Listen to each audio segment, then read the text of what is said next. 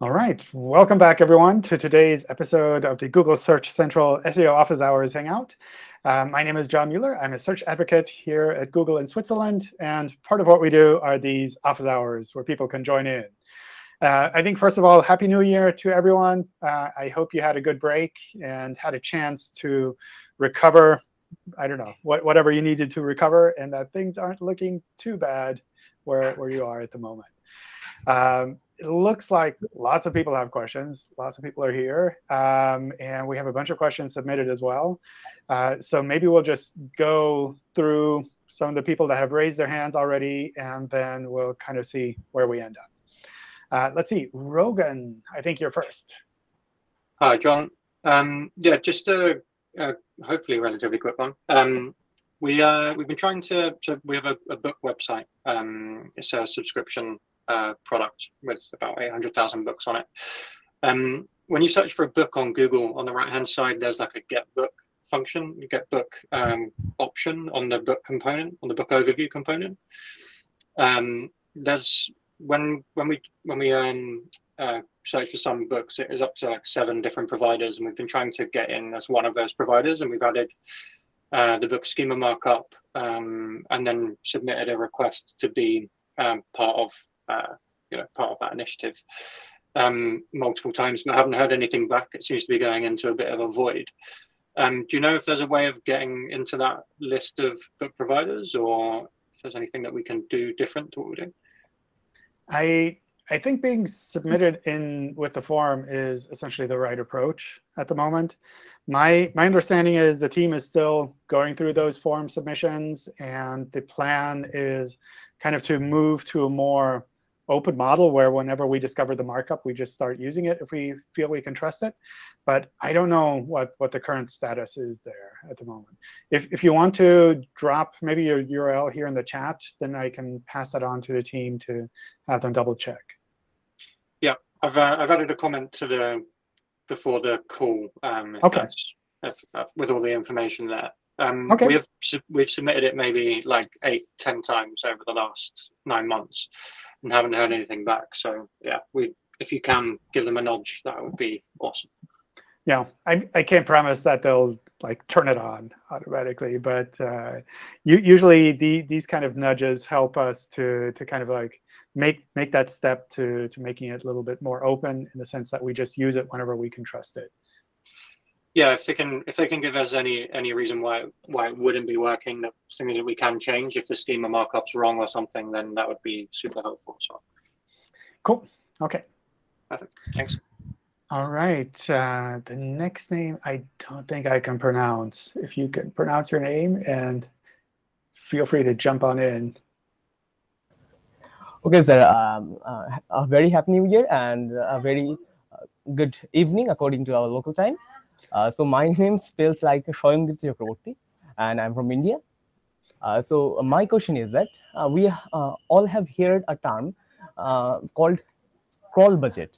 And suppose I have a blog in which I post almost 1 article every day, and another person having a blog in which he posts about 1 article in a week. So according to consistency, I am a bit more consistent than him. So will it affect how Google will it affect the frequency on how Google will crawl my website, or how Google will handle my website? Suppose we both publish the same content on same day, but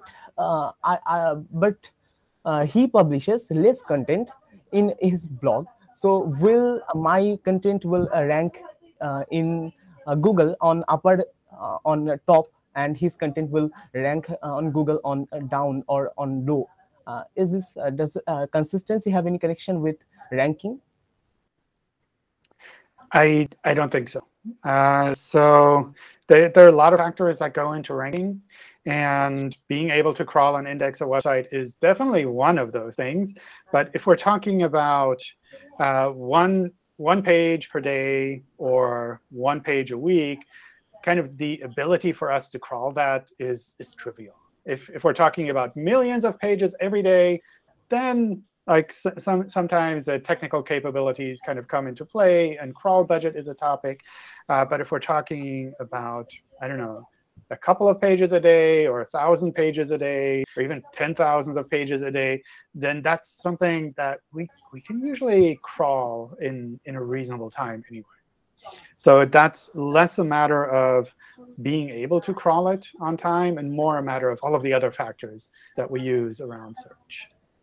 OK, yeah, I have understood. Another question that when I used to post, as I said, one article every day in my website, I used to say that Google almost crawls my website every day. And when I went to the Search Console, and when I see this sitemap, yeah, I see that Google recrawls it every day. But when I became inconsistent, then I saw that Google crawls the site once in every 2 days or maybe lesser. So is this a fact?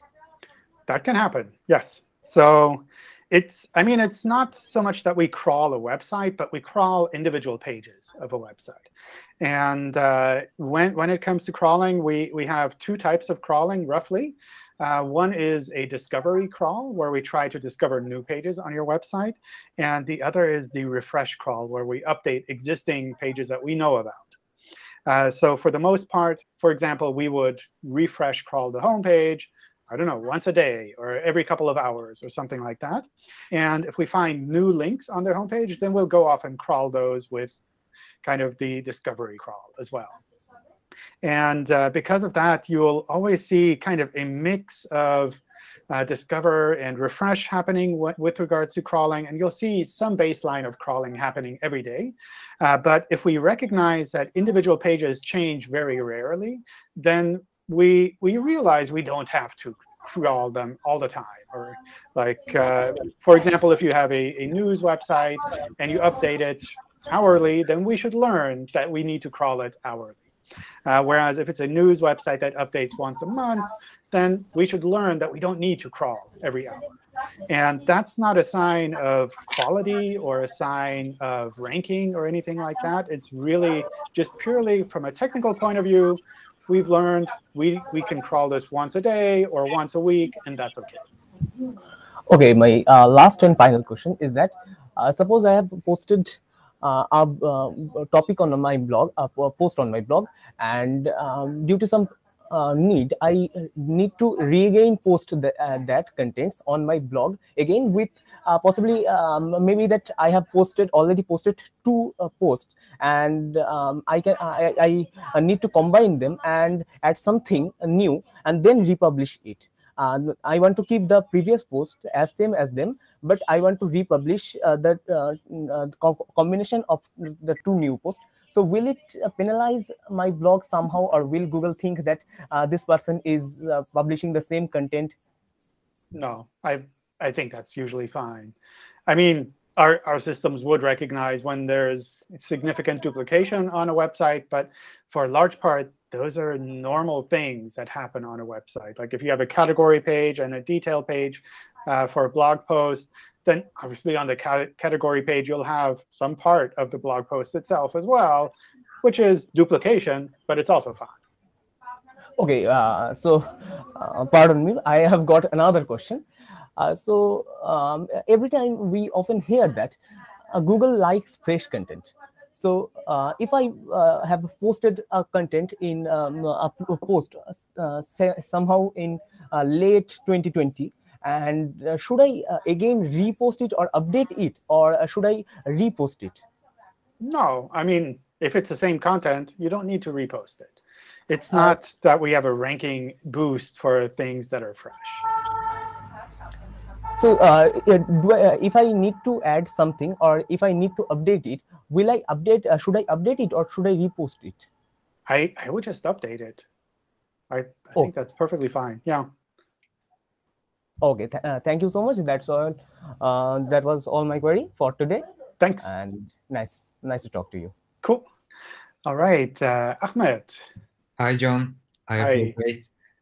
My question is about hreflang tags, actually. Let's say I have one website that I target a specific language with that domain and performs very well in that particular language. And then I decide to create an English version of that website to target people in global with new domain. So should I add hreflang tags to connect these two separate domains, or just leave it alone Google to figure it out itself? And can these hreflang tags impact my website's performance in a positive or negative way? So what would you do in a situation like that? So hreflang is on a per-page basis. So it would only make sense if you have equivalent pages in other languages or for other countries. So it's not something that does the whole website kind of thing. So if you have some pages that have equivalent versions, using hreflang is a good way to connect them. What happens with hreflang is that the ranking stays the same, but we try to swap out the URL against the most best-fitting one. So if someone is searching for your website name, and we have an English version and a, I don't know, French version, then if we can tell the user is kind of in France or searching in French, then we will try to show the French version of the homepage. And that works across different domains. That works within the same domain. That's essentially a good practice. So, but is it not necessary, or is it a must? Or? It's not necessary. I mean, it doesn't change the rankings, but it helps to make sure that your preferred version is shown to the user. It doesn't guarantee it, but it makes it a little bit easier for us to show like the preferred language version. So if someone is searching in French, and we have your French and your English pages, we wouldn't accidentally show the English page to them. OK, thanks. Thank you for answering. Cool. Let's see. I think Vahid. Hello, John. Hi. Nice. Today, I'm going to ask about page experience. We know that Google Search Console reports 3 factors for page experience: mobile-friendly, HTTPS, and Core Web Vitals. So I'm going to ask you if there is more factors for page experience, or these 3 are what Google cares about in this case. I think the only one that is missing is intrusive interstitials, which we also have documented. And I think at the moment we don't have a report specific to that, so that's not listed separately in Search Console. OK, and I have another question. What data does Google Chrome collect from users for ranking? Can you please tell me by a list? I don't think we use anything from Google Chrome for ranking. So the only thing that happens with Chrome is that for the page experience report, we use the Chrome user experience report data, which is kind of that aggregated data of what users saw when they went to the website with regards to the page experience specifically. And I think that's the only thing that we use from Chrome within ranking. OK, what about Google Analytics data? Do you think Google Analytics data has after in ranking? No, we don't use that at all. OK, so bounce rate and time on site are useless for ranking, right? Well, I mean, we don't use that data. So I think these metrics are sometimes useful for site owners to look at, but that doesn't mean that they're useful for search to actually use. OK, thank you, John, for your time. Sure. All right, and the next name, I don't think I can pronounce either. Maybe if you can pronounce your name, and feel free to get started. Oh, we can't hear you. I think you're on mute. Hello, John. This is Etesham. Hi. Hi. My question is on international targeting. So we have set up a business from last 10 to 15 years, and we have .com for the United States. Recently, in the past 2 years, we have started for the India, Australia, and Mexico, and we have purchased some CCTLDs, and we have set up a different website for the different website. But initially, what happened? We are getting the business from the .com website, and we have not set up the hreflang tag to the other websites, and they have also low authority for India, Australia, and Mexico. So should we add that tag right now, or is there anything like for the ranking?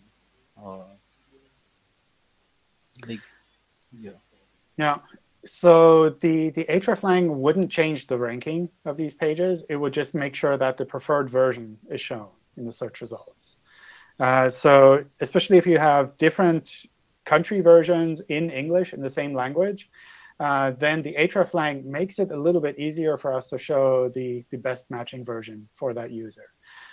So if you're seeing the wrong version shown in the search results, like if someone is searching in Australia and they see the Indian version, then that's a pretty strong sign that the hreflang would be useful. If they're mostly seeing the right version already in search, then probably the hreflang is not critical. Yes, this is the scenario. Like our .com is ranking for the Indian version also in the Indian web region. But we want to rank like .in website, that's ccTLT. So if we install that hreflang tag right now for the .in website, so do we get the same ranking for the .in website? Yes, it would swap out the URL. So instead of the .com being shown, it would show the .indian version. Yeah, thank you so much. Cool. Let's see, Hassan, I think.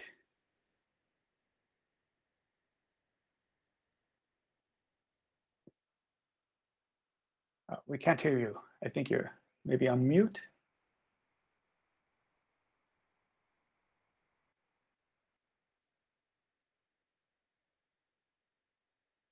Hassan, I think.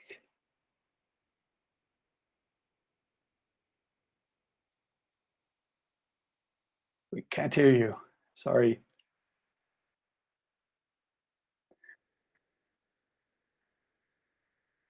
Oh, sorry.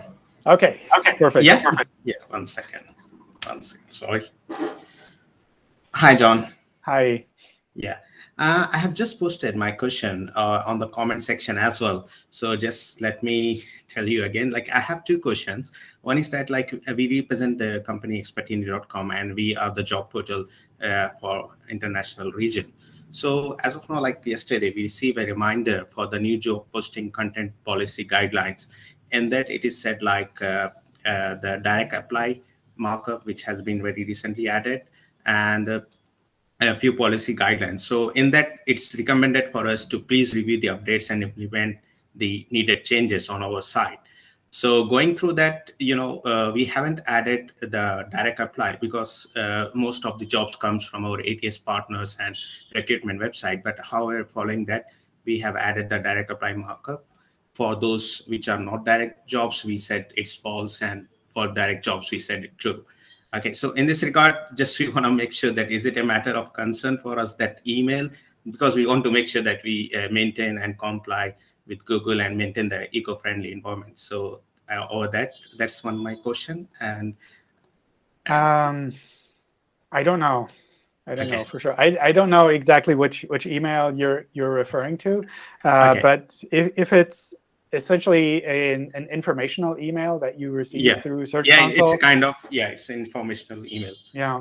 Then from what I know, usually those are situations where it's more that we want to inform you of maybe this change in the possibilities that you have with regards to the markup. It would be different if there were explicitly a message from referring to a manual action or something like that, because that would mean that the spam team or the policy team has taken a look and seen, oh, there's something really wrong here, and you must fix it. Yeah. So those are usually the two levels of information. Yeah. Okay. Right. And one more question I have is that like actually we used to maintain for each country a domain. Subfolder, let's say example for US expertini jobs USA, but then we thought the better idea is to go on with subdomain for each country. Okay, so we moved from folders to subdomains, but when we did, we have used the 301 permanent redirect, but we see there is a lot of fall down in the traffic. Actually, we did it from past 6 months back.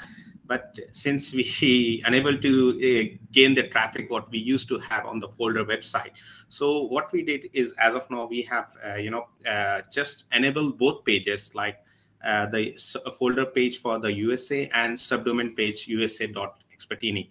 So should we use now the canonical link rather than what we use for the 301, because that was not productive for us? So we thought like the better idea is to use the canonical and keep maintain both the pages till Google fully understand that we want to prioritize subdomains rather than the folder website.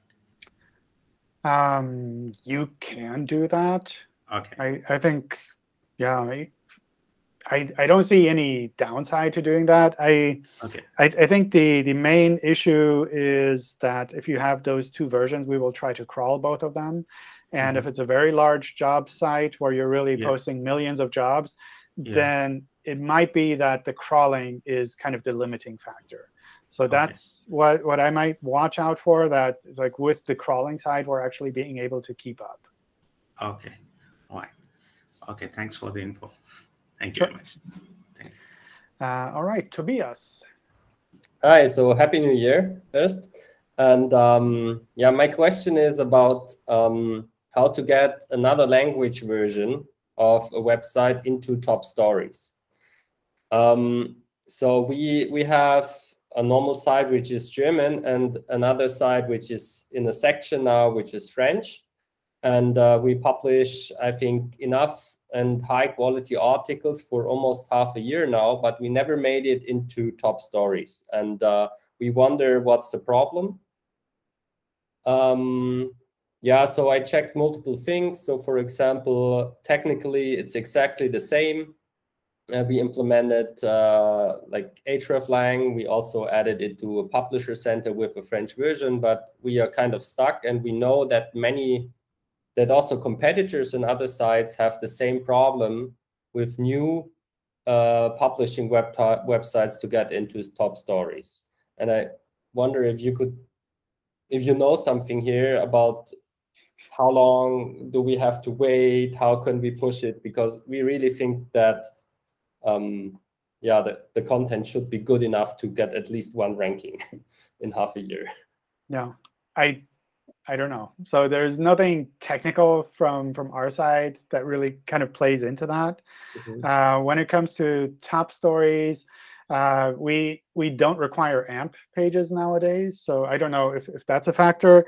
However, we do take into account things like the page experience metrics. So things around kind of the Core Web Vitals, speed, those things.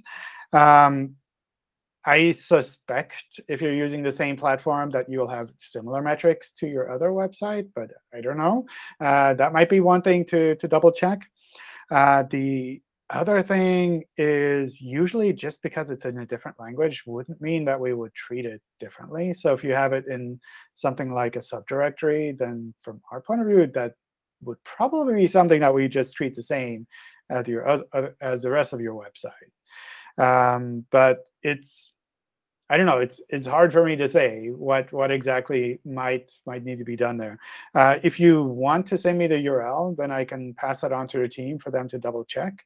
But usually these kind of things just take time in that we have to understand the site and all of that. But yeah, I'll take a look and pass it on to the team, but it's not that there's like a technical meta tag or something that you need to implement to make that work.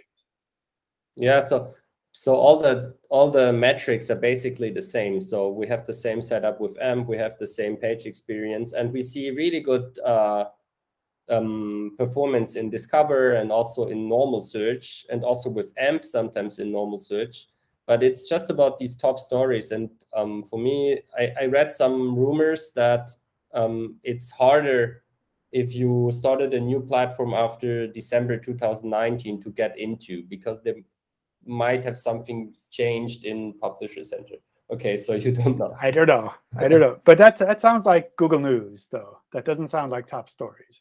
Is it being shown? Google News is also, we are in Google News, not often, but it's really top stories is not at all currently. Okay, yeah, I think like the publisher center changes and things like that are more around Google News, but they shouldn't apply to top stories because any website should be able to be shown in top stories. OK. OK. So I'll see. Yeah, thanks. Cool. Let's see, Alex. And hello, John, and Happy New Year. Alex here, calling from Greece. About a year ago, Danny Sullivan posted a blog post on the Google Search blog about how autocomplete suggestions are generated, which was great. So it offered a lot of information and insights about the predictions and how they work. And then I was actually curious about the other sort of related feature on the SERP, which are the related searches, just on the very bottom of the SERP. And I actually tried to find some, I did some research, tried to find some sort of similar information, just like the one that Danny Sullivan shared on the blog post. I couldn't find anything, to be honest. And the only thing that I was able to find actually came from Google Trends, where they have a similar concept of related searches. And the way they define it there is that these are terms frequently searched with the term you entered in the same session, So the question is, does this apply also to classic Google search? And if not, so how are these related searches generated and where do they come from? I don't think we have any documentation on that specifically. So I don't have any kind of like hot lead for you in that regard. And usually, things in other products are not necessarily the same across that product and search. So it's possible that Google Trends uses something similar to what Google Search uses, but I would not assume that it's the same kind of algorithm or same setup for that. But I mean, intuitively, it sounds like it's kind of similar, like things searched together kind of makes sense for related searches. But I don't really have any details there. And I think that's similar with a lot of features in search, where we tend to document them when they're really kind of stable, and they've been working really well like that for a longer time. But there are just so many different kind of like small aspects that we don't have documented individually. OK, sure. So then maybe an idea for a future blog post then, hopefully. Sure. Thanks very much, John. Sure. OK, let me run through some of the submitted questions, and I'll get to more of the people who've raised their hands as well later on. Let's see. The first one I have on my list, since the number of features are increasing in search results, I guess that's similar to before, I'm wondering if and how Google Search Console is including rankings. For example, the Google Map Packs, or people also ask in metrics like average position, clicks, et cetera. If not, what's the best way to see if my website is ranking in these kind of different features? So for the most part, yes, we do include all of that in the performance report data in Search Console. So anytime, or at least we try to do that, anytime we show a URL from your website in the search results, we'll show that as an impression for that website, for that query. The position, average position, also goes into play there. And the average position is not like the average position on a page, but the average top position. So if your website is visible in position 3, 4, and 5, for example, then we'll track 3 as kind of the position for that individual query. So all of that kind of comes into there already. What you don't see is, for a lot of these features, a breakdown by the feature type. So you can't go in and say, like, where is my website always being shown within Google Business Profiles or within the map searches? We don't show that, but we do count that as an impression for those individual queries. So you could take those queries, try them out, and see where your website is being shown, and kind of try to follow it back like that. And sometimes the different features in the normal search results make things tricky to track. For example, if we show an image from your website on top in the kind of the images thumbnail in a normal search results page, then we'll also count that as your website appearing in the ranking for that query. And if you look at the search results kind of in a textual way, then you might not see that immediately. But all of that should come into play. When we launch new features where we also list the website, we do try to watch out to make sure that we also include that in Search Console. So it shouldn't be the case that we show a link to your website and not track that as an impression with the position and kind of the clicks in Search Console. Let's see. We see that every JavaScript string starting with a / is interpreted as a URL and is followed by Googlebots. Sometimes the URL is not valid, and we see different crawl errors in Search Console. Is there an official recommendation on how to no-follow such URLs? We used to split the strings into 2 or more parts. Having millions of pages with such strings may negatively impact the crawl budget. So I think just kind of like the last question or the last part of the question there with regards to crawl budget, that's one thing you definitely don't have to worry about, because when it comes to crawling, we prioritize things in different ways. And all of these kind of like random URL discoveries that we come across where your URL is mentioned in a text or in a JavaScript file somewhere, those tend to be fairly low on the list. So if we have anything important that we recognize on your website, any new pages that you link to, any new content that you've created, we'll prioritize that first. And then if we have time, we'll also go through all of these random other URL mentions that we've discovered. So from a crawl budget point of view, this is usually a non-issue. If you're seeing that overall we're crawling too much of your website, then you can adjust the amount of crawling in Search Console with the crawl rate setting.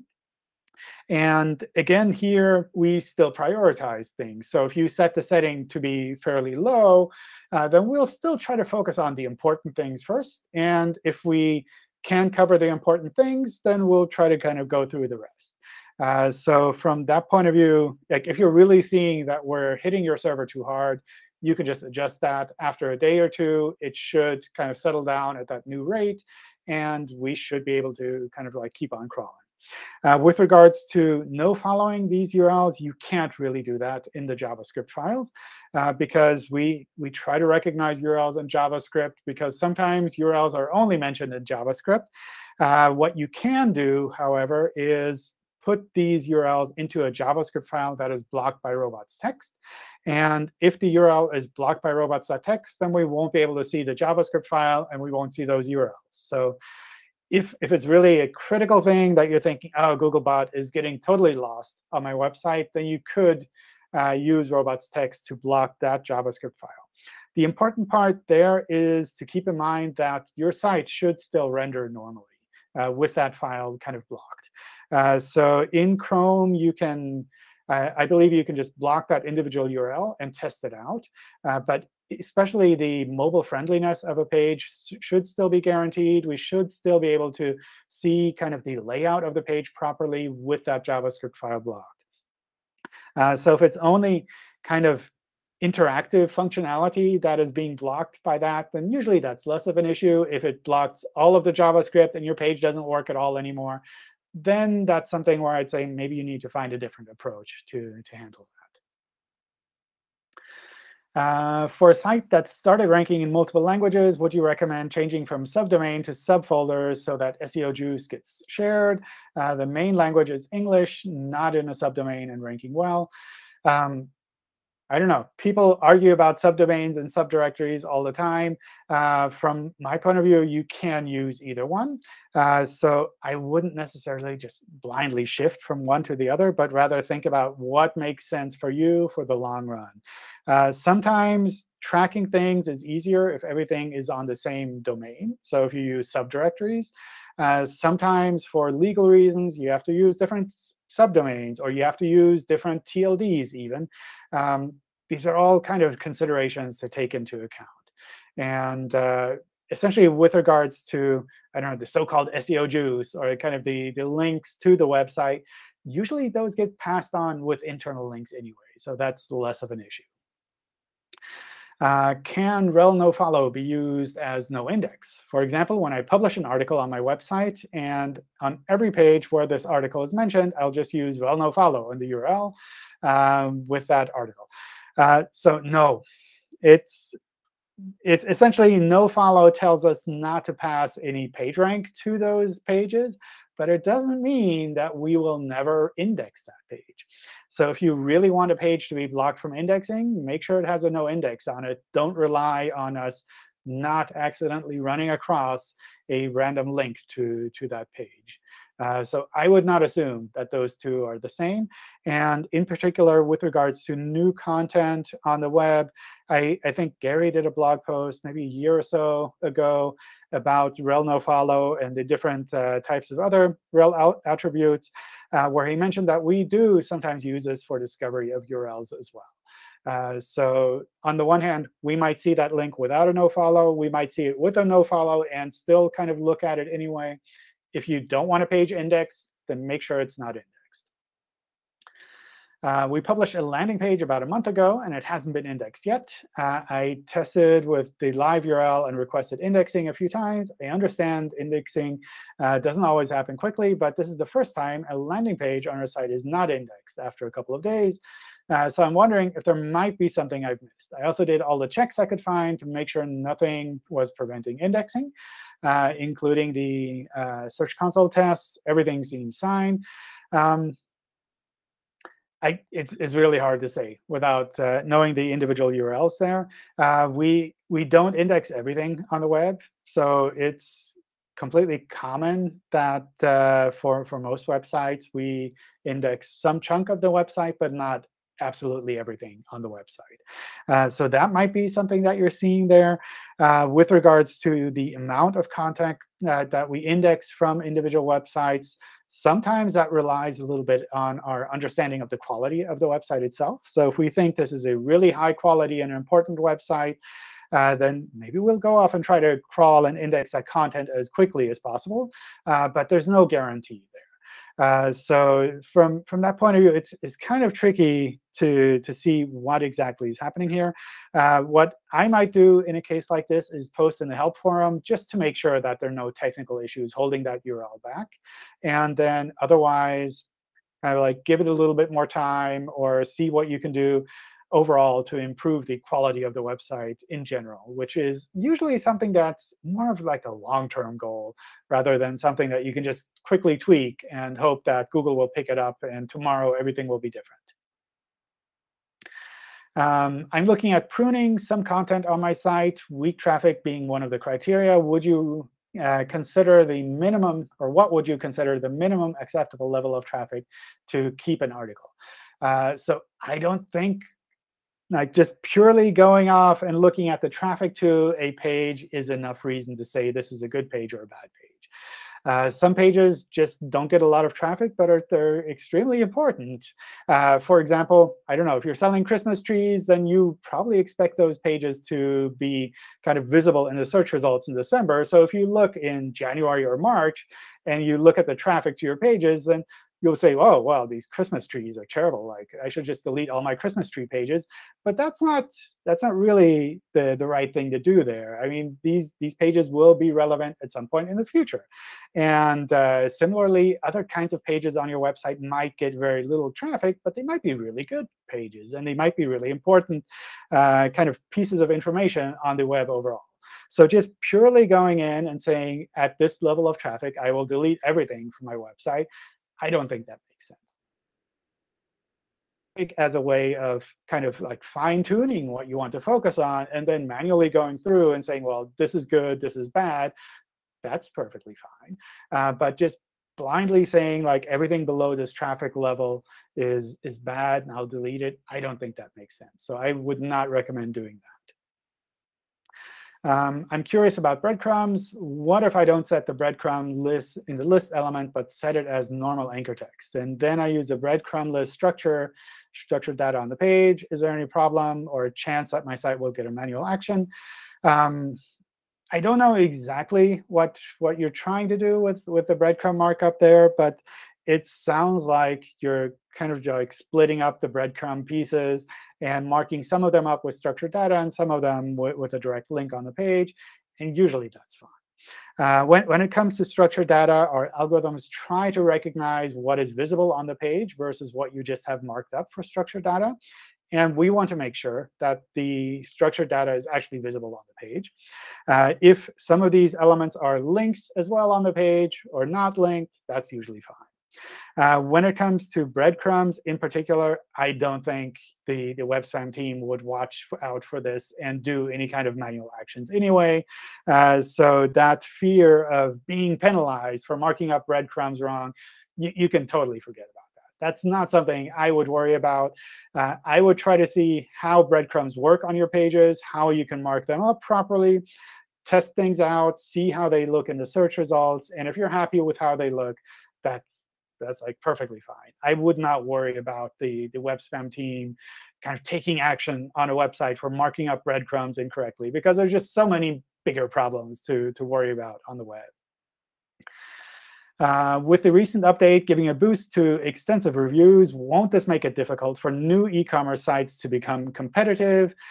Also, does Google have a preference for native platform review functionality or platforms like Yochpo, which I don't know. So I don't know. Won't this make it difficult for new e-commerce sites? I think things are always changing on the web, so it's like really hard to say, like, will this make it harder or easier for sites to be competitive? And it's something where users expect different things over time, and there are different kinds of sites available over time. And this is always a very dynamic relationship, I think. And it's not so much that we're trying to make it harder for new websites to be visible in search, but rather we see user expectations are going this way. So we need to make sure that we kind of align with what users want. And that can sometimes drive what we show in the search results. With regards to new e-commerce sites and being competitive, I think as a new site, you always need to look at the bigger picture and see where you can fit in, where you can provide something that is both valued by users and something that is perhaps missing from other websites anyway. So from that point of view, it's always going to be hard, especially if you're starting out fresh. Then you have to look at so many different aspects there. And how things are shown in search is one aspect there. But there are lots of different things that can come into play. And with regards to native platform review functionality, I honestly don't know. I don't think we would have any preference with regards to particular providers or particular setups. Usually, our systems are set up in a way to be kind of active, to kind of respond to the web as we find it overall. So if something is visible on your website in a way that users can see it, that search engines can see it, then usually that's what we're looking for. And if that's handled in the background by some third party or handled by yourself or even maybe hand-coded or something like that, that's doesn't really bother us at all. It's like we look at the pages, how they end up on the web, and we try to index them like that. Every article on my site has a specific phrase in the beginning. Through a Google search for this exact phrase, I found 3,000 doorway sites that stole my content. And within 6 months, I had them all removed from Google's index through the DMCA. I did a great job, but it had no effect on my positions. So question, does a significant increase in the overall uniqueness of a site's content have no effect on the site's ranking and visibility in the search results? Then is it not worth the effort to fight against content theft? So as far as I know, there is no aspect in our algorithms that says, oh, this is something that is very unique to this one website. And we will, because there's something very unique here, we'll rank it higher for all kinds of other queries. So if you're selling, I don't know, a unique type of shoes and someone is searching for shoes, then it's not that we would rank your site because it's a unique type of shoes, but rather you have shoes, this person is looking for shoes, and maybe other sites also have shoes, and we'll rank them based on kind of the shoe content that we find there. So it's not a matter of us kind of going through and saying, well, there's something very unique here, therefore we should rank it higher for this more generic term. Obviously, if you have something unique and someone is searching for that unique thing, then like we will try to show your site there. And that's kind of the reason also for things like the DMCA complaint process, where you can say, well, someone else is ranking with my unique things, and I don't want them to show up because that's my content. Or I have a copyright on it, at least. And for that, the process makes sense. But for kind of the generic case where someone is searching for something generic and you have unique things that also map into that generic category, I don't think we would rank your pages higher just because they're unique things and kind of like from that point of view. So I think if you're seeing that other sites are ranking for your specific thing, for that unique thing that you have on your website, and you have a copyright on your content, and whatever else aligns that you can use the DMCA process for that, that's a perfectly fine tool to try to help clean that up. But it's not the case that we will rank your website higher just because like we've seen some unique things on your website. In the case of a software brand, using companies like Medium for branded landing pages, such as brand.medium.com, should we be worried about possible duplicate content? If the Medium domain has more strength for a particular subject or topic, and the page lists exact duplicates to the category and blog-type content on the brand site, is it possible that Google would canonicalize to the second domain? If we differentiate the content, is that enough? Or will these types of pages always be boosted over brand, for brand results thanks to the apparent domain strength? So when it comes to canonicalization, we use various factors to try to figure out which of these is the canonical we should show, and whether or not we should even kind of like follow a rel canonical between these pages. My understanding is that on this platform in particular, you can set a rel canonical to your pages there. So on the one hand, you're giving us some signals that this is the right page to show, like your original page. But on the other hand, we might be finding other signals as well pointing at the other page, kind of the Medium domain landing page that you have there. So from that point of view, it's never guaranteed that we will only show your pages or only show the other pages. And it's definitely not the case that just because you're also hosting it on this other provider's site, that their pages will always be shown. So it's something where all of that kind of comes together, and it's possible that we'll show one or the other. From a practical point of view, usually this doesn't matter so much because it's your content that's being shown. And it's not that your content would be ranked lower because of these different versions or the canonical that's chosen. It's more that we'll either show this URL or the other URL. And if you're saying they're canonical, then you're kind of telling us that they're equivalent, and it doesn't really matter which one of these is shown in the search results. So from that point of view, it's not that you will be penalized for having duplicate content or that it's a bad thing to host things like this. It's essentially just it's not guaranteed that it will always fall one way or the other. OK. Wow, running low on time already. Let's see. Maybe we'll go through some more of the hands that were raised. I think, Christian, you're next on my list. Hi, John. Happy New Year. Hi. So I also posted a question in before. So I'm from Telos, and I wanted to know how backlinks affect the authority of niche pages with user-generated content. And so it's about, you know, the problem with people using spam techniques instead of if you're working hard to generate like good content and how you should do it. And I also added an example. I don't know if you have seen it before. I didn't see it. OK. I think it only shows if you sort it by newest. But I posted it this morning. I don't know why. It looks like a bug. Huh? OK. And then it's like, yeah. So I posted it 5 hours ago. And the example is, so we generated like a page which was linked from famous German newspapers and everything, and people like this content, and other competitors, they are just with anchor text of phone number, and somewhere in the text there's this number, but all this stuff is seems to be more relevant for Google for this keyword. So that's the question. So how to as a publisher how to handle this problem? I don't know. I don't quite understand the situation. So I can't load the questions for some reason. The YouTube page isn't loading. So I don't know. Can you explain it a little bit more? It's like, okay, yeah, content is in the forum, or it, like, or how? No, so sorry. I just the content. The question is in the forum. Yeah. So I can tell you a little bit more. So for better understanding. Sorry about that. So it's like. So for a special search request, like, so we are ranking, our website is ranking phone numbers. And there's like, for a special phone number, there are like competitors and they are using spam techniques if you just post on dev pages and on university pages, like with an anchor link exactly to this keyword. And it looks like that since December 2020, Google like prefers this kind of pages.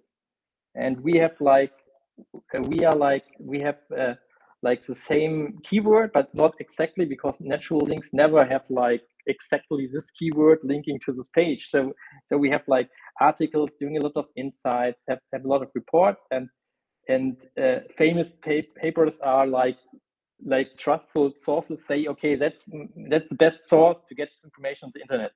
But it looks like that it's not helping to get Google to understand that we are like an authority in this area. No, I don't know. I'd have to take a look at the examples.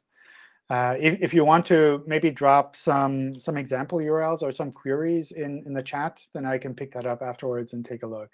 Okay, now in the chat. Yeah. Okay, yeah, I will. Yeah. Thanks a lot. Thanks. All right, and Dan.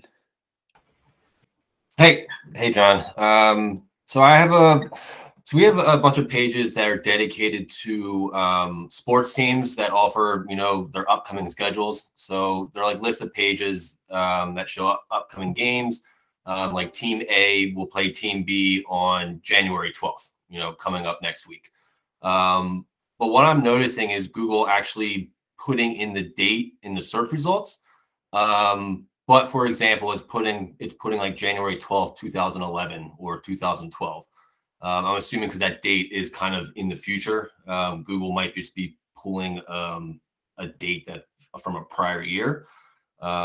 Ultimately, we don't want date snippets to show up in the search results. I've noticed this probably like a month ago. This started to happen.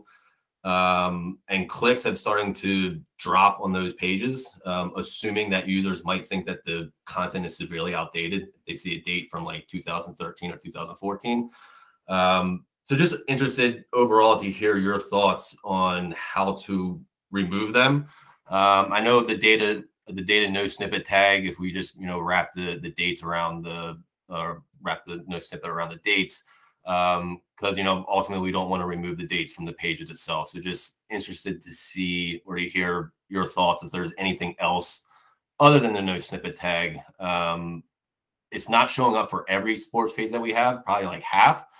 They're just interested to see if there's any other way that we can help avoid this problem. I think that's sometimes tricky because we pick up dates on a page in a variety of different ways, and we try to figure out if this date is relevant to the page or not. And I suspect we think it's relevant for these individual pages, which is why we show them in the snippets.